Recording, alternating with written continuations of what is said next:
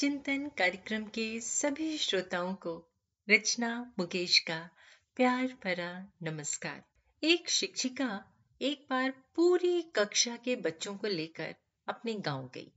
उनके परिवार वालों ने गाँव में आम के बाग लगा रखे थे। साथ ही वहाँ पर गुलाब की खेती भी होती थी। सारे बच्चों ने बाग से तोड़कर बढ़िया आम खाए और फिर गुलाबों के बीच खड़े होकर ढेर सारी फ़ोटो खिंचवाई। टीचर सभी बच्चों को साथ में खेलते हुए देखकर बहुत खुश हो रही थी। जब वहाँ से चलने का समय आया और सब बच्चे एक जगह इकट्ठा हो गए तो टीचर ने कहा, बच्चों, हम सबकी ज़िंदगी में अच्छे लोग और अच्छे रिश्ते होना बहुत ज़रूरी होता है। हमें इनकी अहमियत समझनी चाहिए। एक बच्चे ने पूछा, लेकिन हम ये कैसे पता लगाएँ कि कौन अच्छा है और कौन बुरा?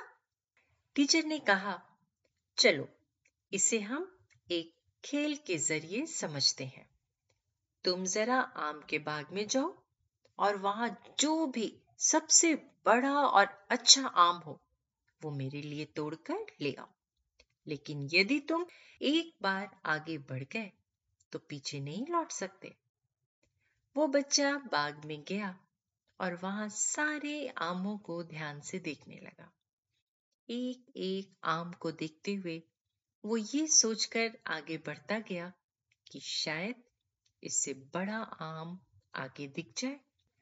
ऐसा करते करते वो बाग के अंत तक पहुँच गया। आखिरी सिरे पर पहुँचने के बाद उसे ये समझ में आया कि सबसे बड़ा आम तो पहले ही पेड़ पर लगा था। वो खाली हाथ टीचर के पास पहुँचा और अपना अनुभव सुनाया।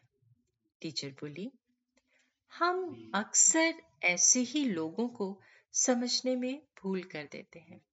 अच्छे की तलाश में हम इधर उधर ढूंढते रहते हैं। और जो हमारे सामने है, हम उसकी अच्छाइयों को भी नहीं पहचान पाते। अच्छा चलो, अब मेरे लिए सबसे बड़ा गुलाब तोड़कर ले आओ। इस बार बच्चे ने कोई गलती नहीं करी। वो गुलाब के बाग में गया और उसे सबसे पहला गुलाब, जो सबसे बड़ा दिखा, उसे तोड़कर ले आया।